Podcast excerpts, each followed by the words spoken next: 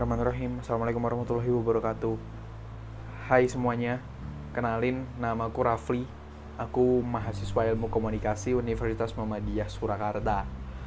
Jadi di podcast ini aku mau jelasin tentang Sedikit tentang manajemen media televisi Yang aku review dari buku Manajemen Media Massa yang ditulis oleh Mas Fajar Junaidi Salah satu dosen juga di FKI Jadi mungkin langsung aja aku masuk ke bahasannya. Jadi tentang perkembangan media penyiaran di Indonesia itu mulai melonjak setelah reformasi atau ya sekitar tahun 98 99 sekitar di tahun itu. Karena ya kita tahu pada tahun itu Presiden Soeharto turun terus yang masa-masa Orba 32 tahun berkuasa akhirnya harus turun juga. Kita udah tahu sama-sama tahu gitu uh, gimana perkembangan dunia pers, dunia penyiaran pada uh, kedudukan beliau. Namun um, sebenarnya yang namanya lonjakan TV sendiri itu tuh udah dimulai sebelum tahun-tahun 98 sebenarnya. Masa-masa akhir Orba itu sebenarnya industri TV di Indonesia itu bisa dibilang mulai hidup. Jadi Orba itu bisa saya bilang sebagai lonjakan sebagai yang benar-benar kayak semua um, aspirasi atau ide-ide yang sebenarnya bisa dilakukan sudahan di Indonesia cuman terhalang oleh regulasi-regulasi yang menghambatnya. Jadi waktu tahun 98 begitu Pak Soeharto turun industri televisi itu semakin naik. Um, sebelum aku mulai maju ke ranah-ranah TV-TV Indonesia setelah Orba, aku mau narik mundur dulu sebentar, mau bahas sedikit dari awalnya itu di gimana sih TV di skala global bukan di Indonesia. Narik sekitar di tahun 1920-an ada orang yang bernama Vladimir K. Zworykin dia adalah orang berkebangsaan Rusia dia kerja di Westington Westinghouse Electric Com Electric Corporation. Itu adalah perusahaan Amerika yang bergerak di bidang elektrik yang jelas. Saat itu tahun-tahun itu adalah tahun-tahun yang bisa saya bilang tahun-tahun di mana perusahaan-perusahaan di Amerika itu mulai mendevelop barang-barang, mulai menjadi negara pembuat pada saat itu bekerja bekerja membuat membuat membuat membuat melakukan melakukan banyak terobosan jelas di Amerika.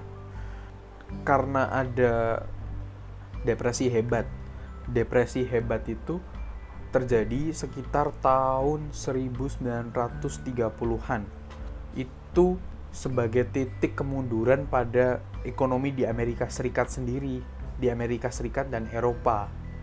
Lalu um, sekitar tahun yang sama, 1930 sekian, perusahaan teknologi mulai bangkit lagi, lalu mulai memberdayakan lagi, mulai membangun sistemnya mereka lagi. Jadi mereka memperkenalkan teknologi-teknologi mereka di yang namanya pameran dunia atau World's Fair. Di situ juga banyak penemuan-penemuan yang sampai sekarang kita tahu manfaatnya, kita bisa rasakan untuk kehidupan kita ditemukan di pameran dunia tersebut. Dan di bagian arena televisi dan e, penyiaran lainnya, salah satu sponsor, salah dua saya bisa bilang sponsor terbesar itu ada di dari Radio Corporation of America RCA atau NBC yang kita tahu National Broadcasting Company. Jadi mereka salah dua dari beberapa perusahaan yang ikut andil dalam mensponsori sepak terjang bagaimana televisi ini berkembang. Di pameran itu juga karena di situ salah satu sponsornya ada NBC presiden kala itu, presiden Amerika saat itu Franklin Roosevelt itu adalah presiden pertama yang tampil di televisi bersama NBC yang mereka menyiarkan pembukaan acara melalui siaran khusus di televisi. Jadi, pada saat itu hanya beberapa pengunjung pameran yang bisa menyaksikan siaran televisi secara terbatas di arena pameran tersebut. Karena waktu itu memang televisi belum menjadi hal yang lazim di Amerika dan diperjualbelikan secara masif. Lalu seiring perkembangannya tahun 1946 setahun setelah Perang Dunia Kedua, penjualan TV mulai bergeliat.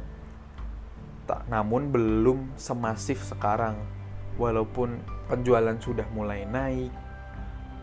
Cuman memiliki 10 channel karena 34 juta orang Amerika saat itu memang masih aktif menggunakan radio.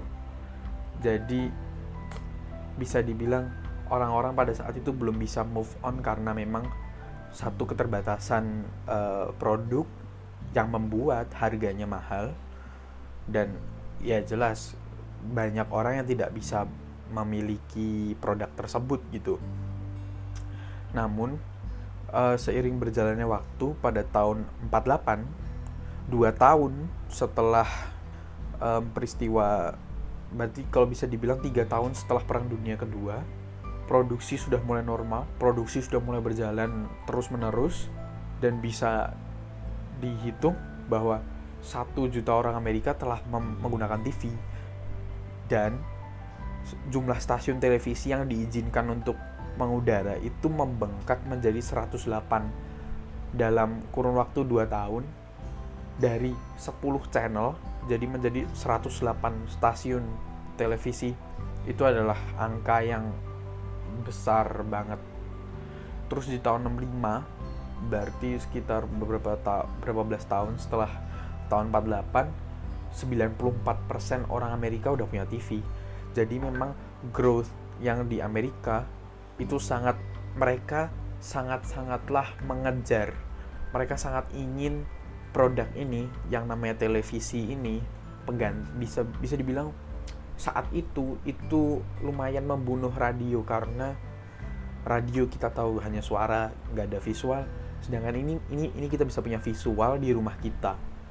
Itu merupakan terobosan yang bisa dibilang membunuh radio. Jadi banyak orang sangat antusias tentang teknologi baru ini.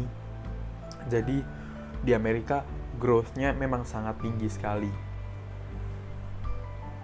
perkembangan TV di Indonesia pun mau bisa dibilang dimulai tahun 62 saat itu ada TVRI yang ada tahun itu untuk menayangkan perhelatan Asian Game keempat yang ada di Jakarta.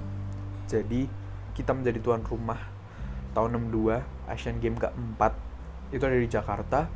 Munculnya TVRI itu sebagai wadah untuk menyiarkan uh, ajang Asian Game ini.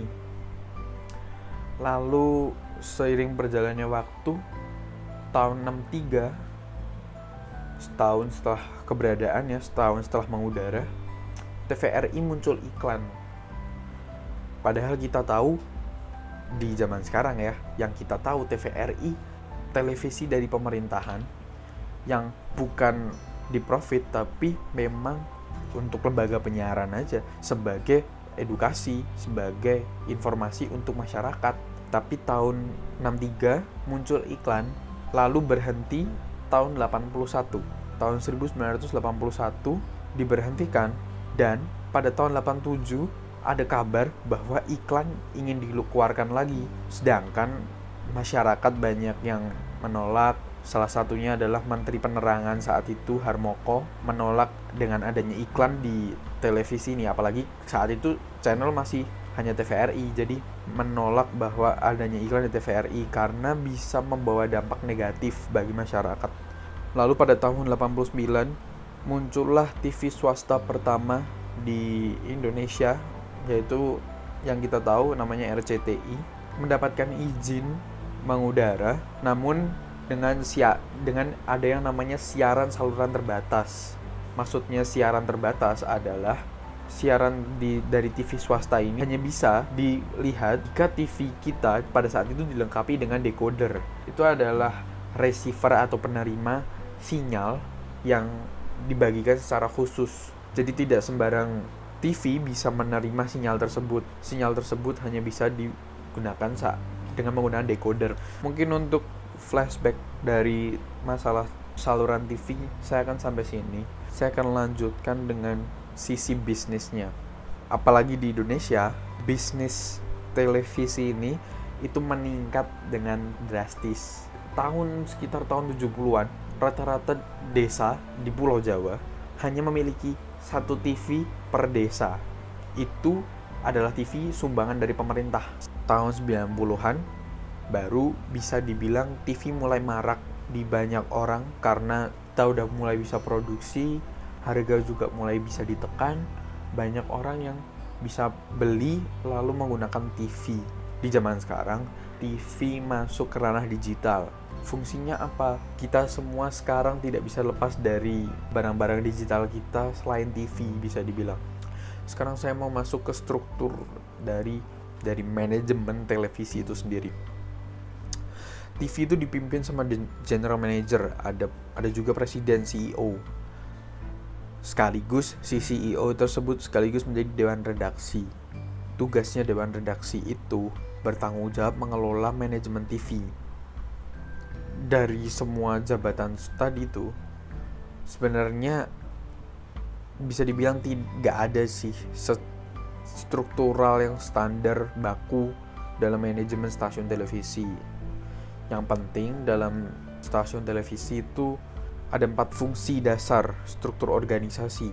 Jadi selama fungsi-fungsi ini tuh berjalan, nggak masalah karena memang fungsi-fungsi ini yang diperlukan dalam organisasi tersebut. Fungsinya itu ada empat, ada empat fungsi dasar yaitu teknik, program, pemasaran, dan administrasi. Maksudnya teknik apaan? Teknik yang dimaksud di sini adalah televisi kan sebuah teknologi punya celah di mana suatu saat teknologi ini tidak berjalan dengan mulus. Di situ harus ada otak yang bisa membenahi jalannya teknologi tersebut. Orang yang ahli dalam bidangnya. Selanjutnya ada program.